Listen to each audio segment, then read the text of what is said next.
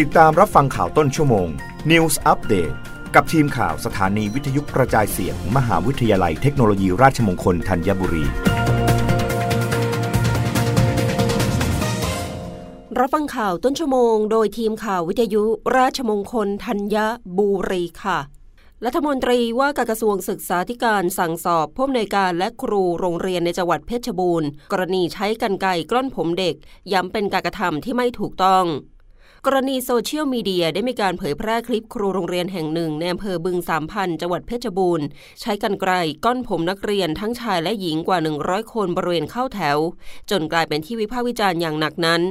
นางสาวตรีนุชเทียนทองรัฐมนตรีว่าการกระทรวงศึกษาธิการเปิดเผยว่าได้เห็นคลิปดังกล่าวแล้ว ยอมรับว่าเป็นการกระทำที่ไม่เหมาะสม เนื่องจากกระทรวงศึกษาธิการได้ออกระเบียบกระทรวงศึกษาธิการว่าด้วยการยกเลิกระเบียบกระทรวงศึกษาธิการว่าด้วยการไว้ทรงผมของนักเรียน พุทธศักราช 2566 เมื่อวันที่ 16 มกราคม 2566 และเตรียมยกร่างแนวนโยบายเกี่ยวกับการไว้ทรงผมของนักเรียนของสถานศึกษา ซึ่งการไว้ทรงผมมของนักเรียนของสถานศึกษาจะไว้ผมสั้นหรือผมยาวก็ได้ โดยสถานศึกษาอาจกำหนดลักษณะทรงผมได้ตามพันธกิจบริบท และความเหมาะสมของแต่ละสถานศึกษา ซึ่งอยู่ระหว่างการดำเนินการ ส่วนการลงโทษนักเรียนนับเป็นเรื่องของระเบียบทรงผม แต่การก้อนผมเป็นแนวทางที่ไม่ถูกต้องและไม่เหมาะสม โดยกระทรวงศึกษาธิการมีแนวทางการลงโทษนักเรียนตามระเบียบกระทรวงศึกษาธิการ ว่าด้วยการลงโทษนักเรียนหรือนักศึกษาพุทธศักราช 2548 เพียง4 อย่างเท่านั้น ได้แก่